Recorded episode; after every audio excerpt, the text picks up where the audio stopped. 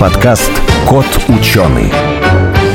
Что мы знаем о водородной энергетике? Первый двигатель, работающий на водороде, придумал более 200 лет назад французский изобретатель Франсуа Исаак Деривас. Первый автомобиль на водородном топливе сошел с конвейера General Motors в 1966 году. Мало кто знает, что в блокадном Ленинграде не хватало бензина, поэтому более 200 грузовиков ГАЗ-АА и около 600 аэростатов были переоборудованы военными и работали на воздушно-водородной смеси. Сегодня автомобили с водородными двигателями называют главными конкурентами электрокаров. Они не стали массовыми в производстве. По всему миру их всего несколько десятков тысяч.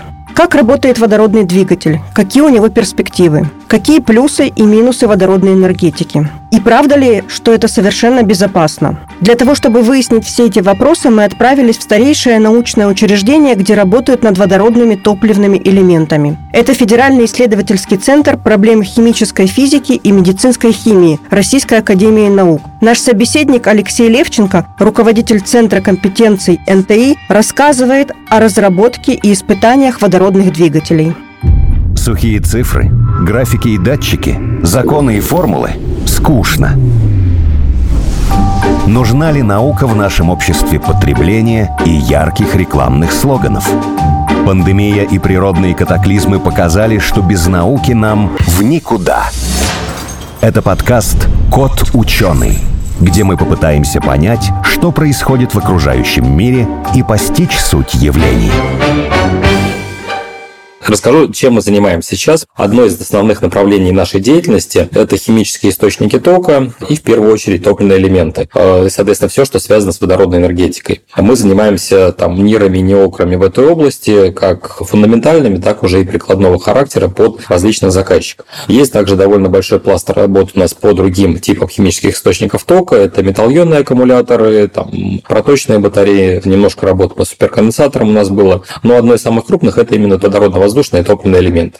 Вот я вообще в институте работаю уже больше 20 лет и пришел сюда еще студентом. И в то время, когда я пришел, в первую очередь институт и наше подразделение, тут было несколько лабораторий, мы занимались различными твердыми электролитами и исследовали разные электродные материалы. В первую очередь фундаментальная составляющая этих работ был накоплен довольно большой опыт, и в какой-то момент мы поняли, что есть интересные результаты, которые можно применять для практики. Первые практические результаты, которые мы применяли, это были электрохимические сенсоры. Естественно, эти работы начинали еще до того, как я пришел в институт. И вот в рамках нескольких лабораторий, которые здесь были, было разработано несколько типов сенсоров. Там на водород, моноксид углерода, СО2. То есть, как бы такие вот вещи вполне даже прикладного характера. А вот э, именно водородной энергетикой вы начали сразу заниматься? Или вот когда это стало модным, когда сказали, что мы сейчас все переходим на зеленую энергетику, на водород, э, как вот это произошло? Водородной энергетикой мы начали заниматься, опять же, достаточно давно. То есть первые работы у нас были там 2004-2005 год, даже может немножко раньше.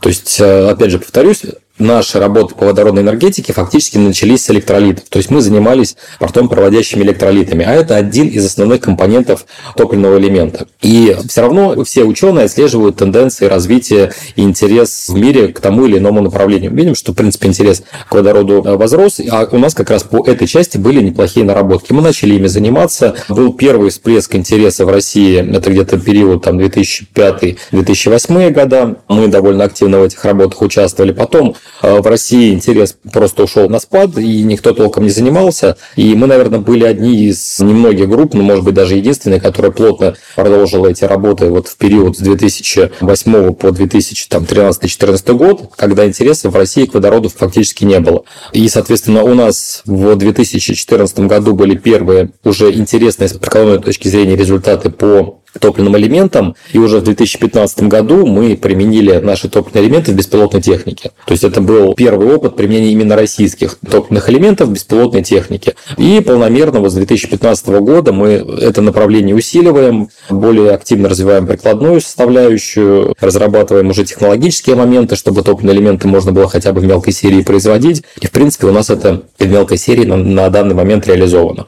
А беспилотники упомянули, с каких начинали? Это были для закрытых работ э, беспилотники самолетного типа. То есть тогда вот этим направлением нас руководил Владимир Анатольевич Добровольский, доктор химических наук. Ну, я думаю, этого человека знают э, многие. Мы ему, на самом деле, благодарны, то, что он вот так хорошо подтолкнул развитие э, вот этого направления как в нашем институте, так и на самом деле в России. Вот сейчас он перешел на основное место работы в АФК-систему и там развивает это направление. Но уже, опять же, в более прикладном формате, чтобы заниматься производством именно различных систем, пригодных для применения практического там, в технике и в транспорте.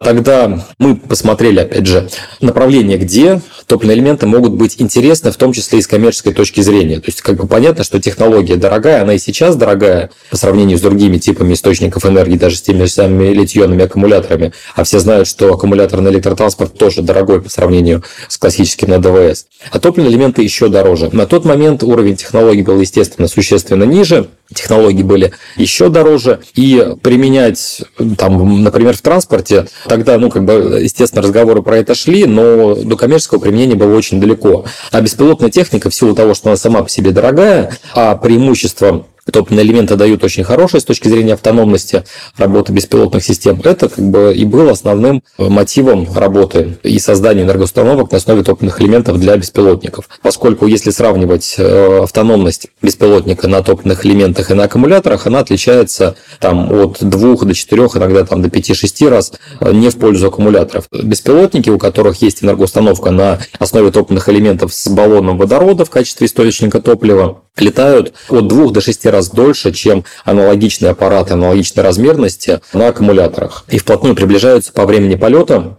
к беспилотникам с двигателями внутреннего сгорания. То есть э, мы получаем фактически электролет, э, он тихий, у него практически нет теплового следа, нету шума вибраций, а вибрации на самом деле важны не только там для военных целей, но и для гражданских на самом деле, поскольку часто беспилотники используются для аэрофотосъемки, а для маленького аппарата вибрация, создаваемая двигателем внутреннего сгорания, она очень существенно влияет на качество съемки. А тут у нас э, обычный электродвигатель, который вибрации фактически не создает, и мы получаем электролет с очень высокими э, летными качествами и при этом тихий, э, позволяющий делать очень качественные снимки. А вот вы говорили, что они дороже, чем там обычно там литионные какие-то технологии. А какой основной, скажем так, элемент вот мешает их сделать более дешевыми? Там хранить водород, его там преобразовывать, то есть, или это вообще в совокупности, это просто все очень пока требует высоких технологий и прям вот э, там в гараже, грубо говоря, не соберешь? Ну, в гараже сейчас, наверное, собрать можно, потому что топливные элементы уже, в принципе, продаются, даже на китайском рынке, на том же Алиэкспрессе есть. Э, вопрос их качества там и удельных характеристик такой острый, потому что нас коллеги покупали, и характеристики у них были и паспортные, не очень хорошие, а по факту оказались еще хуже.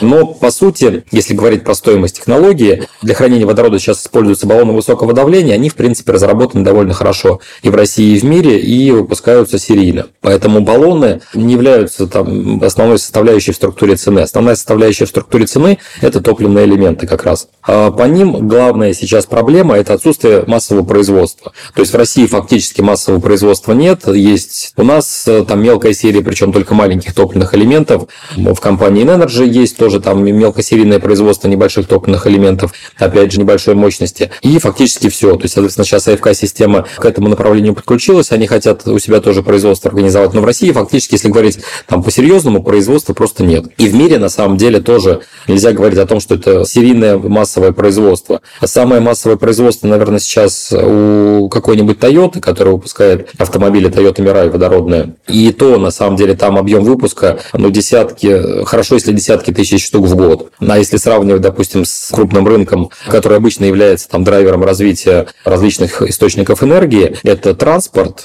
Электромобили выпускаются миллионами, уже тысяча штук, а обычные автомобили там десятками, а то и сотнями миллионов тысяч штук в год. Понятно, что когда мы говорим о 10 тысячах штук и сравниваем их с миллионами, то это огромная пропасть. Объем выпуска топливных элементов очень низкий. И, соответственно, из-за этого их определяется их высокая стоимость. То есть, чем будет более массовое производство, тем будет более низкая стоимость. Я видела такие новости и сама видела лично, там по Москве ездит водоробус, который на водороде.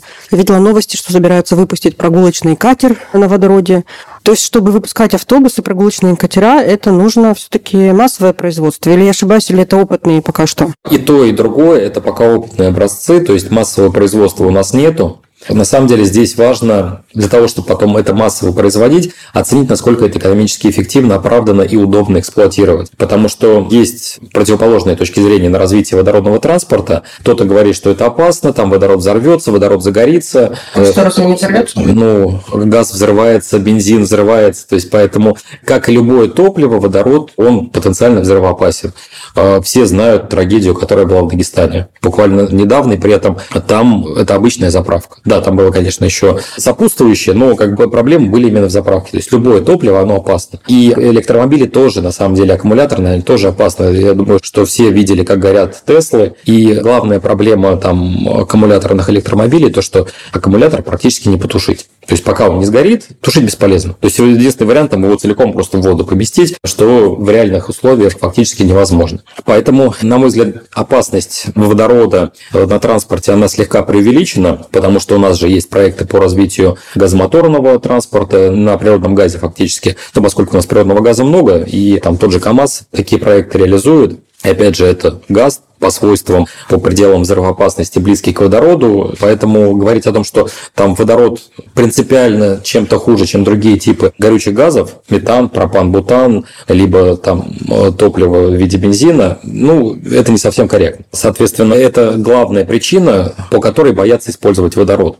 Но при этом многие говорят, что э, там экологичность, более высокая эффективность, это да, это э, явные преимущества водорода, потому что у нас при работе топливных элементов выделяется только вода, соответственно, КПД топливных элементов вот сейчас э, на той технике, которая применяется, почти всегда выше 50%. Если сравнивать, допустим, с ДВС, который в автомобиле, то там редко превышает КПД 20%. А если мы говорим там про работу автомобиля в городском цикле, когда он там половину времени стоит в пробке, то с учетом того, что во время состояния в пробке автомобиль фактически молотит двигателем впустую, там греет окружающую среду, то реальный КПД падает до 7-10%. То есть у нас 90% топлива, получается, сгорает впустую. И это существенная разница. Понятно, что получение водорода – это тоже не полностью экологически безопасный процесс. То есть мы его можем получать из того же природного газа конверсии, либо парогазовой, либо парциальным окислением. Понятно, что у нас будет то же самое выделение СО2, но если мы рассматриваем полную цепочку от, например, природного газа и до движения автомобиля, ну, неважно, это там легковой автомобиль, грузовой, автобус, то мы взяли природный газ, сожгли его в ДВС, и на колесах мы получили КПД, там, ну, например, 20%. Это хороший, в принципе, КПД, там, ну, может быть, 25%. Вот мы сегодня посмотрели топливные элементы. Топливные элементы преобразователи. Из чего во что? Что там происходит? Топливный элемент – это фактически генератор. Он генерирует электрическую энергию, расходуя энергию топлива. То есть в качестве топлива у нас выступает водород. Фактически в топливном элементе водород окисляется кислородом, только это не горение, а электрохимическое окисление. Поэтому у нас нет запрета на коэффициент полезного действия. То есть э, теоретически коэффициент полезного действия может быть близок к 100%. И на практике в транспорте получают КПД от энергии топлива до энергии на колесах порядка 65%. Сейчас, э, естественно, это максимальный КПД, но если сравнивать с ДВС, это огромная цифра. То есть фактически там нет горения. Это когда мы говорим про тепловые машины, там самая большая проблема, что есть горение, и мы ограничены в большинстве случаев по КПД циклом Карно. Соответственно, разница температур между холодной и горячей зоной. А здесь у нас горения нету, у нас происходит электрохимическое окисление водорода, и оно фактически... Э, ну, Процентное преобразование энергии топлива да, да, да. на выходе. То есть э, в ДВС нам сначала нужно сжечь топливо, потом привести расширяющимся газом при сгорании в движение какую-то механическую систему, потом от этой механической системы там, привести в движение либо колеса, либо генератор. Здесь же мы сразу фактически на электродах окислили топливо и сразу получили электричество. То есть топливный элемент – это, по сути, генератор электроэнергии из топлива, которое мы в него подаем. То есть мы работаем с водородно-воздушными топливными элементами, в которых топливо – это водород. А есть там твердооксидные топливные элементы высокотемпературные, в которых топливом может выступать уже метан, либо пропан-бутановые смеси. То есть они могут окислять в том числе уже и природное топливо. Там, конечно, не все так просто, но условно могут окислять уже и другие топлива. То есть мы подаем подаем топливо, топливный элемент это топливо электрохимически окисляет, и мы на выходе получаем электричество. Для пользователя это некий аналог батарейки. То есть в батарейке у нас тут э, первичный источник тока, вот батарейки, которые раньше мы часто использовали, там, сейчас как пример, там какой-нибудь Duracell, который уже ушел с российского рынка. У нас в батарейке есть на самом деле тоже и топливо, и окислитель. То есть там есть материал, который окисляется, а есть тот, который окисляет. Но они помещены внутрь батарейки, и поэтому мы там таким образом ограничены по энергоемкости, поскольку у нас оба материала запакованы в корпус. В случае топливных элементов нам немножко проще, поскольку мы и топливо, и окислитель подаем извне. То есть мы окислитель вообще с собой не возим, используем кислород воздуха и возим с собой максимум только топливо. И только за счет этого мы себе существенно облегчаем вес в целом энергоустановки. Я читала и слышала, что для самолетов тоже используют водородное топливо. Там в воздухе нет столько кислорода, чтобы он был окислителем. В этом случае надо с собой возить или достаточно там? Ну, кислорода в процентном соотношении в воздухе ровно столько же, сколько и здесь, ну, не сильно отличается. Но в целом парциальное давление, естественно, воздуха на высоте существенно меньше. И, естественно, это будет проблемой, потому что нужно будет собирать воздух, его сжимать до нужного давления, да, то есть это, естественно, проблема. Честно говоря, лично я скептически отношусь к применению водорода в большой авиации в силу того, что э, есть целый ряд проблем, связанных с применением, по крайней мере, на текущем уровне технологий топливных элементов. Первая проблема – это хранение водорода. Это сосуды высокого давления, и они имеют очень большой объем, их не так просто размещать в авиационных средствах. Есть какой нюанс? Чем более крупный самолет, тем более мощную энергоустановку ему нужно использовать. Здесь есть эффект масштаба. Соответственно, в малой летательной технике использование топливных элементов достаточно эффективно, но чем более крупное получается летательное средство, тем более мощные топливные элементы туда нужно ставить, и это вносит целый ряд сложностей в эксплуатации. Еще одна сложность – это огромное количество выделяемого тепла. Хоть у топливных элементов и высокий КПД, но там, к примеру, для относительно небольшого самолета, там, взлетным весом там, пару тонн, потребуется там, мегаваттная энергоустановка. Соответственно, даже при КПД 60% у нас 0,8 мегаватта тепла будет выделяться. И это тепло нужно рассеивать. А как вы правильно отметили, наверху воздуха у нас мало, и очень плохо будет сниматься это тепло. А поскольку у нас разница температур, топливные элементы работают водородно-воздушные при относительно низкой температуре, это 70-80 градусов градусов Цельсия. Это температура внутри топливного элемента. И у нас разница температур между внешней средой, которая забирает у нас тепло, и топливным элементом небольшая, и поэтому эффективность съема тепла будет не очень высокая. То есть там нужно будет придумывать какие-то новые системы, повышающие эффективность, может быть, тепловые насосы, либо переходить на другие типы топливных элементов, которые работают при более высокой температуре. То есть мы же должны создать летательный аппарат, который сможет летать не только при минус 60 на высоте 10 километров, но он же еще осуществляет и взлет, а как раз на взлете у нас основное энергопотребление, а на взлете температура может быть вон, Саудовская Аравия, там плюс 50 градусов. У нас дельта Т, а то там может и плюс 60 быть, дельта Т всего лишь там 20 э, градусов, это очень мало, и это является одним из основных э, камней преткновения в данный момент. Для большой авиации и для малой здесь все немножко проще, но опять же, если говорить про эксплуатацию в сильно южных регионах, то могут возникать ситуации, когда мы не сможем применять топливные элементы, потому что температура там будет слишком высокая. То есть, опять же, здесь надо будет придумывать новые технологические решения. А у меня вопрос возник такой. Вот мы заговорили про дозаправку, скажем так. То есть, допустим, беспилотник. У меня сразу возникла такая ассоциация. У нас были в детстве сифоны для газирования воды, мы в них вставляли баллончики. Так вот, э, условно, пролетал наш беспилотник несколько часов, он израсходовал свой запас водорода. А как потом, соответственно, делается водозаправка? То есть мы не знаю, везем в машине набор баллончиков, который мы скармливаем потом нашему беспилотнику, или как? Это один из вариантов. То есть, в принципе, самое простое – это вести с собой несколько баллонов. То есть, вот, допустим, когда мы говорим про летательный аппарат самолетного типа, для него одной заправки будет хватать на 4-8 часов полета. Ну, это если говорить про нормальный беспилотник, а не какой-то там демонстратор технологий там с очень длительным временем полета. Реальный аппарат будет летать от 4 до 8 часов. А, соответственно, условно это может считать одна рабочая смена. И вы на каждую рабочую смену можете себе брать баллон и там на неделю работы, там взяли с собой там 7, ну, может быть, там 10 баллонов, они в большинстве случаев небольшие, потому что мы говорим обычно о беспилотниках с взлетным весом до 30 килограмм. То есть это один баллон имеет емкость там, от 7 до там, 12, там, 14 литров. Вот. Их э, в такой ситуации проще брать их с собой. Если подразумевается, например, выезд на более длительное время, э, часто такое бывает э, необходимо, когда мы там, едем, ну, не мы конкретно, а едут для обследования каких-то протяженных объектов, например, там нефтепроводов, газопроводов, линий электропередач. Вот в удаленных районах у нас, особенно в Сибири, где там может быть тысячи километров фактически без крупных населенных пунктов, то там лучше организовывать несколько иной подход, то есть лучше брать с собой так называемую автономную заправочную станцию, в которой есть крупные баллоны высокого давления с водородом, какая-то система, там, ну, диспенсер для заправки маленьких баллонов, и мы берем с собой, если мы говорим про один летательный аппарат, берем с собой три баллона. Один у нас стоит в аппарате, один в этот момент заправляется, а третий просто резерв на всякий случай. Вот. Это если нам нужно очень долго эксплуатировать беспилотную технику. То есть э, могут быть разные модели использования в зависимости от того, сколько времени нам нужно летать и какое время автономности нам нужно обеспечить. У меня вопрос про источник водорода. Вы как раз говорили, что больше всего водород сейчас получают из метана в основном, то есть основной промышленный источник водорода. Ну, это большие там вот эти печи, предприятия и так далее. А чтобы его транспортировать, скажем так, к местам потребления, надо этот газ э, запихать уже в маленькие баллоны. То есть э, каких-то водородопроводов или там водородных цистерн как бы нету, потому что его там сложно сжижить. Или вот э, это все имеет какие-то, не знаю, там технологические решения, то есть можно ли сделать сделать какие-то локальные там водородогенерирующие установки? Или это все равно останется таким вот, скажем так, областью для этих маленьких беспилотников, где нужен всего лишь маленький там, объем и не нужен там какой-нибудь водородовоз, скажем так. Я вот хочу дополнить Максима, что я читала, что «Газпром» принял большую программу производства водородного топлива.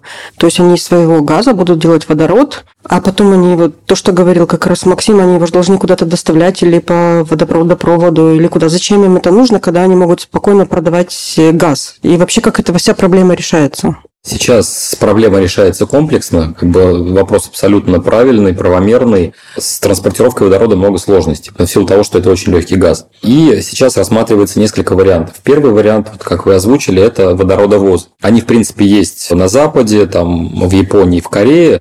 То есть, это большие фактически фуры, у которых э, в качестве прицепа большая цистерна, в которой э, обычно 4 огромных сосуда высокого давления. И в них перевозится там до нескольких сотен килограмм грамм водорода. Это один из подходов, но он не часто.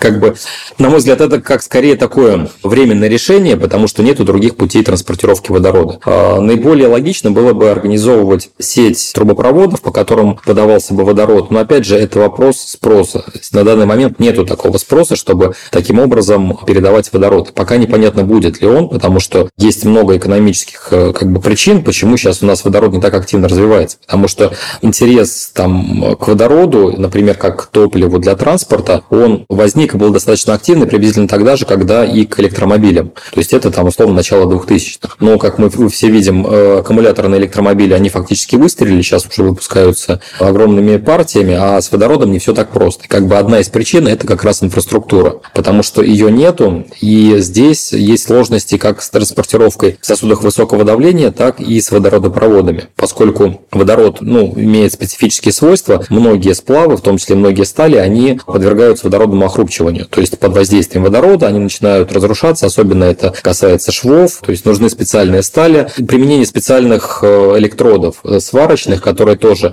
из тех же самых сталей, которые устойчивы к воздействию водорода. Ну и плюс там сама технология тоже достаточно специфичная, и ту сеть э, газопроводов, которые сейчас есть, их использовать для водорода практически невозможно, потому что с большой вероятностью они будут подвергаться водородному охрупчиванию, а это как раз вопрос уже безопасности. Мы не можем предсказать, где это произойдет. То есть нужна своя сеть водородопроводов со специфическими сталями. То есть такие стали в принципе производятся, они есть, но вопрос в том, что в той сети газопроводной, которая сейчас есть по миру, применяются другие стали, и они не применимы для водорода. Но, соответственно, если там будет видно то, что рынок водорода, применения водорода развивается, то это станет, естественно, эффективным способом. Поэтому и нужно сейчас развивать получение водорода и развивать крупномасштабные технологии получения водорода. Они, в принципе, есть, поскольку водород сейчас в огромных объемах используется, например, в промышленности, которая занимается производством удобрений. Ну, химпромышленность – это как бы основной рынок применения водорода на данный момент. Это получение аммиака и далее аммиачных удобрений различных. И здесь задача просто адаптировать эти технологии уже под э, чистый водород. И, естественно, один из вариантов, который сейчас рассматривают, это локальное получение водорода, в том числе непосредственно на заправочных станциях. Потому что ко многим заправочным станциям, которые вот сейчас там у нас э, там был проект, по-моему, государственный по поводу, опять же, газомоторного топлива, по-моему, было сделано сколько-то заправочных станций, э, которым подведен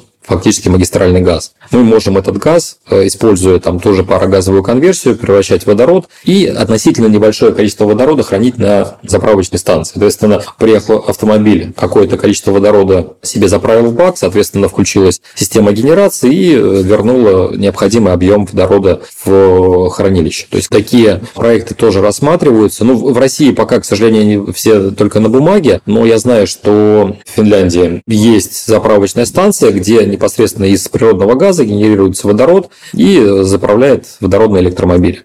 А, на мой взгляд, было бы разумно делать локальную генерацию. У нас сеть газопроводов довольно неплохо развита а, уже на данный момент. То есть, как бы, да, естественно, есть регионы, где газа нету, но тем не менее в крупных городах есть везде, даже в достаточно удаленных населенных пунктах. То есть проще всего делать там мини-заводы, которые будут генерировать водород и уже заправлять нужную технику, либо там передавать этот водород локально специально под какие-то э, задачи. То есть это, по идее, самый будет правильный путь с точки зрения того, что мы очень большие, и у нас организовать правильную логистику водорода будет по-другому сложно. Лучше использовать какие-то готовые сети. У меня вопрос еще такой возник, раз уж мы заговорили про производство. Можете рассказать, голубой водород, зеленый водород, что в чем разница для слушателей? В общем, разные вариации. И интересно еще были исследования, которые показали, что с точки зрения экологичности именно производство водорода в итоге нашему миру, нашей экологии, нашему климату обходится даже дороже, чем классические виды топлива.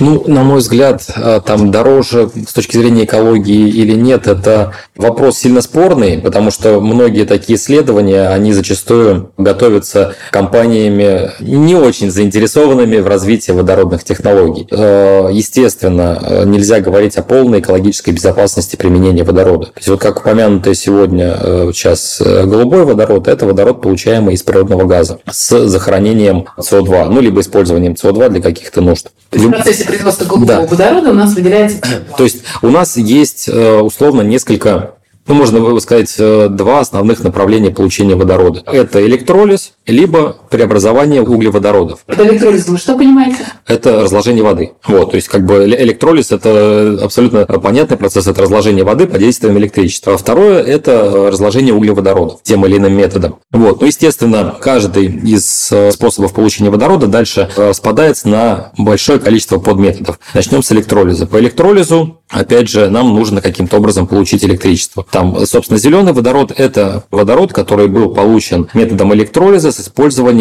электричества от возобновляемых источников энергии. Это ветрогенераторы, там солнечные генераторы, приливные и так далее. Где считается, что мы не расходуем каких-то углеводородов, имеем нулевую эмиссию СО2 в атмосферу и считаем, что вот это просто прекраснейший, там, чистейший водород, который никак не влияет на окружающую среду. Но по поводу возобновляемой энергетики, я думаю, что, опять же, все знают, что тоже очень большое количество есть споров. Производство солнечных батарей – грязный процесс. А производство ветряков – тоже грязный процесс. Э, вопросы утилизации ветряков до сих пор не проработаны. Они там, говорят, есть уже огромные какие-то свалки из э, старых старых лопастей от этих ветряков. То есть говорить о том, что этот водород будет полностью экологически нейтрален и безопасен, естественно, это неправильно. Также электролизом мы можем получать водород с использованием электричества от э, атомных электростанций либо от гидроэлектростанций. Здесь, опять же, есть разные мнения. Э, кто-то говорит, что даже этот водород получается более экологичен с точки зрения воздействия на окружающую среду, чем так называемый зеленый.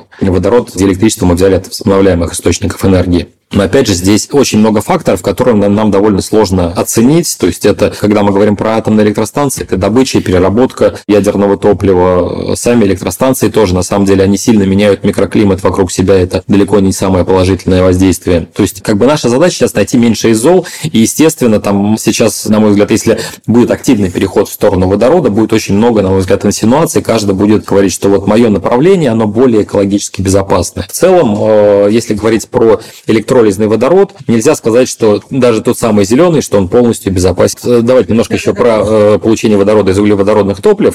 Здесь тоже много различных вариаций. Мы можем получать водород, ну, конверсия углеводородов, того же метана, самый дешевый и массовое производство. Но у нас в любом случае будет выделяться СО2, будет то парциальное окисление, либо парогазовая конверсия. Естественно, СО2 выделяется, есть воздействие на окружающую среду. Там мы можем этот СО2 захоранивать, либо как-то использовать в промышленности там, для получения каких-нибудь полимеров. Э, ну, если говорить уже про массовое применение водорода и массовое получение, у нас нету таких огромных запросов на использование этого СО2. То есть СО2, да, может использоваться там, для получения сухого льда, холодильной промышленности, там, для производства пластиков, там, поликарбонатов, например, но там объемы совершенно несопоставимы с ожидаемыми объемами использования водорода. Поэтому его придется куда-то захоранивать. Например, там в том числе есть проекты там в геологические разломы, какие-то каверны в земле, но это тоже, на мой взгляд, опасный путь. Э, мы не знаем, там будет какое-нибудь землетрясение, и это огромное количество СО2 выделится в атмосферу, и, соответственно, все, кто дышит кислородом, просто могут погибнуть. То есть, естественно, как бы я, я сейчас это просто предполагаю, как бы я здесь э, не сильно компетентен с точки зрения геологии, но вот как бы меня вот это пугает. Потому что, допустим, если взять нашу Камчатку, где часто происходит выбросы СО2, я имею в виду, там же часто бывают случаи, что гибнут животные, там даже туристы бывают погибают из-за того, что из разломов земной коры выходит СО2 в больших концентрациях, людям просто нечем дышать, они задыхаются. Так, так, и здесь может быть такая же ситуация, если мы начнем массово СО2 где-то захоранивать под землей. И самым э, безопасным с точки зрения преобразования углеводородов водород считается э, способ получения водорода с образованием углерода. То есть это пиролиз различного типа, когда мы просто термически либо под воздействием плазмы, э, ВЧ-излучений, ну, какого-то внешнего подвода энергии мы фактически разлагаем углеводороды на водород и сажу, ну, уголь. При этом у нас фактически будет нулевая эмиссия СО2, но будет вопрос, опять же, куда утилизировать образующийся углерод, там, сажу и все сопутствующие продукты еще маслообразные. То есть это как бы тоже такой нюанс. Есть много там проектов, где говорят, что нам очень много сажи нужно для производства, например, шин автомобильных. Но опять же... Куда э, потом девать шины? Э, да, куда девать шины, их тоже нужно будет перерабатывать, да и количество шин, которые потребуются, опять же, будет меньше, чем количество производимого водорода. То есть его, опять же, придется, там, например, закапывать, но это, естественно, проще, чем СО2, но когда-нибудь, значит, через там, тысячу лет человечество вернется к добыче угля. Расскажите, пожалуйста, и о ваших работах, что вы делаете, над чем работаете, что пытаетесь улучшить в этой вот всей цепочке, которую мы сейчас обсудили. Если говорить про водородную энергетику, мы работаем в первую очередь э, над технологиями топливных элементов. Здесь у нас работы сосредоточены на двух направлениях. Первое – это научное направление, разработка новых материалов. В первую очередь там мы электродными материалами занимаемся и немножко электролитами. То есть э, электродные материалы – это те, в частности, электрокатализаторы, на которых происходит окисление водорода и восстановление кислорода. И более важно, на самом деле, восстановление кислорода, поскольку там кинетика и механизм э, этого процесса довольно сложный. И в основном вот сейчас эффективность работы топливных элементов определяется э, скоростью восстановления кислорода. Вот, то есть мы сейчас активно занимаемся электрокаталитическими материалами. Это сейчас довольно сложные там композитные материалы. Немного занимаемся материалами для мембран, э, от которых тоже зависит, естественно, эффективность работы топливного элемента. Мембрана – это фактически электролит, который разделяет два электрода и обеспечивает транспорт протонов. То есть у нас водород, после того, как он окислился, он фактически разделился на протоны и электроны. Электроны идут через внешнюю цепь и дальше там двигают электродвигатели, колеса автомобиля, а протоны э, переносятся через мембрану. Соответственно, эта мембрана должна иметь высокую стабильность и проводимость по этим протонам. Там много очень нюансов именно таких с точки зрения работы мембран. Проводимость зависит от влажности окружающей среды и вообще от количества воды. То есть есть огромное количество нюансов, связанных именно с особенностями применяемых мембран. И это вот одно из основных направлений, на которых мы сосредоточены в научном формате, это разработка новых материалов для топливных элементов. Вот. И следующая часть работы – это уже больше такая, она э, более прикладная, это разработка технологических решений. Иногда это э, тоже сопряжено с различными научными работами. То есть, как, как пример здесь могу привести биполярные пластины. Это пластина, которая обеспечивает равномерное распределение и подвод газов к поверхности электрода. И для того, чтобы эти пластины там хорошо работали, они должны быть из стабильного материала, который будет выдерживать там высокие электродные потенциалы, воздействие кислорода и перекиси водорода, э, чтобы не окисляться. И многие, там, в том числе нержавеющие стали, подвергаются коррозии. И мы разработали защитное покрытие, э, которое обеспечивает минимизацию коррозионного воздействия при условиях работы топливного элемента. То есть, как бы такая еще одна из научных задач, которую мы решили по мере решения задач разработки топливных элементов. То есть э, у нас стояла задача разработать максимально легкий топливный элемент, и, соответственно, биполярные пластины мы изготавливали из металла. По ряду причин алюминий использовать э, мы не могли, в силу того, что в первую очередь на нем довольно толстый оксидный слой, его сложно убирать, и, опять же, механика алюминия не очень хорошая. Соответственно, лучший вариант – это титан. Но у титана та же самая проблема, что и у алюминия – это наличие оксидного слоя. Соответственно, вот мы нашли подход, каким образом этот оксидный слой убирать и э, фактически замещать его на углеродное покрытие, которое фактически и снижает контактное сопротивление, и защищает титан от коррозии. То есть э, фактически убили двух зайцев. То есть вот как бы тоже была такая вот научная работа, не впрямую связанная с топливными элементами, то есть вроде бы это материаловедение такое вот э, с металлами связанное, но мы эту задачу решили, и фактически вот это одно из наших таких ноу-хау, которые мы используем в топливных элементах. Ну и следующее направление тоже такое, я бы сказал, сильно прикладное, это разработка уже конструктивных решений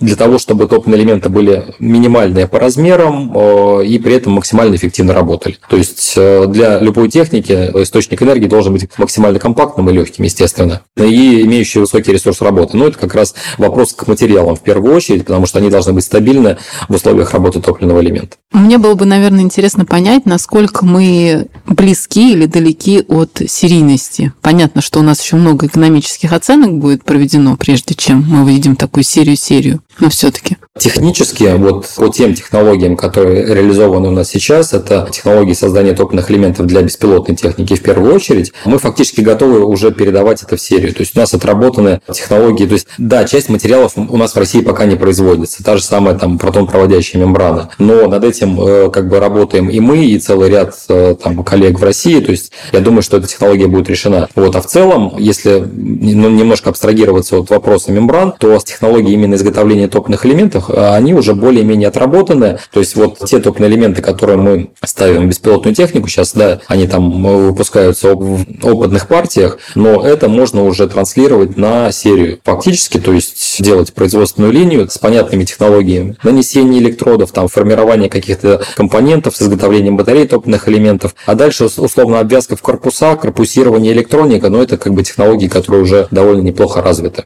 В целом, технология воздушно-охлаждаемых топливных элементов, которая у нас сейчас реализована, она готова к масштабированию. А если же говорить про технологию топливных элементов с жидкостным охлаждением, которая как раз более интересна для транспорта, а, там пока есть еще нерешенные в России задачи. Это в первую очередь технологии создания биполярных пластин. Ну, покажем и такого типа биполярные пластины. То есть это довольно тонкая механика, требует там, специфического оборудования, с которым, ну, как всегда у нас с тонкой механикой в России не всегда хорошо. То есть сейчас потихонечку потихонечку это как бы налаживается процесс, но вот пока мы не смогли найти партнера, который смог бы нам сделать э, изделие нужного качества. А по поводу утилизации, вот если мы говорим о литий-ионных и вообще известных нам всем аккумуляторах, да, то есть такая проблема. А что с утилизацией, в конце концов, вот отработавшей вашей техники? Здесь есть большой плюс по сравнению с литий-ионными аккумуляторами, поскольку если, допустим, говорим про электромобиль и сравним электромобиль аккумуляторный и на топливных элементах при сопоставимых характеристиках. То есть э, сейчас там энергоемкость силовой установки в той же Toyota Mirai там порядка 140-150 киловатт-часов. Ну, там у Теслы современные порядка там есть батареи. Ну, уже есть электромобили гражданские, у которых тоже там 100, 120 киловатт-час емкость батареи. То есть цифры сопоставимые. Но теперь нам нужно сравнить количество компонентов, которые сложны для переработки. В случае аккумуляторных электромобилей это там 500-700 килограмм аккумуляторов. Соответственно, это большой объем материала, который требует переработки. В случае же топливных элементов, опять же, возвращаясь к той же Toyota Mirai, это батарея топливных элементов массой порядка, там сейчас они говорят, по-моему, 27 килограмм. При этом каталитические материалы, они перерабатываемые, мы их можем переработать, извлечь драгметаллы. Полимерные материалы, там полимерная мембрана, ее уже оттуда не извлечешь, но, по крайней мере, она тоже достаточно легко перерабатывается. Фактически там, ну, есть разные подходы по переработке полимерных материалов. А остальные корпусные изделия, ну, понятно, они как и в любой технике, там это металлы, мы можем их переплавить, пластики тоже. Сейчас большая часть пластиков подвергается переработке. То есть, собственно, вес самого топливного элемента, он относительно небольшой и проще подвергается переработке и последующей утилизации. Чуть сложнее с баллонами, поскольку все-таки это композиционный материал, там это углеволокно, углеволоконный композит с металлическим лейнером. Но опять же, как бы технологии переработки баллонов композитных, они сейчас развиваются, поскольку в целом сосуды высокого давления используются не только для водорода, то есть это довольно такая давно развивающееся направление промышленности, соответственно, там какие-то методы утилизации уже в принципе есть. Ну, часто они такие, что материал просто может там сжигаться, но, опять же, с меньшим экологическим воздействием, чем литий-ионный аккумулятор, поскольку там у нас и кобальт, и никель, которые фактически токсичны э, при выбросе в окружающую среду. То есть э, в этом плане, естественно, топливные элементы, они проще и экологически безопаснее с точки зрения переработки дальнейшей. О водородных двигателях нам рассказал Алексей Левченко, руководитель Центра компетенций НТИ Федерального исследовательского центра проблем химической физики и медицинской химии Российской академии наук.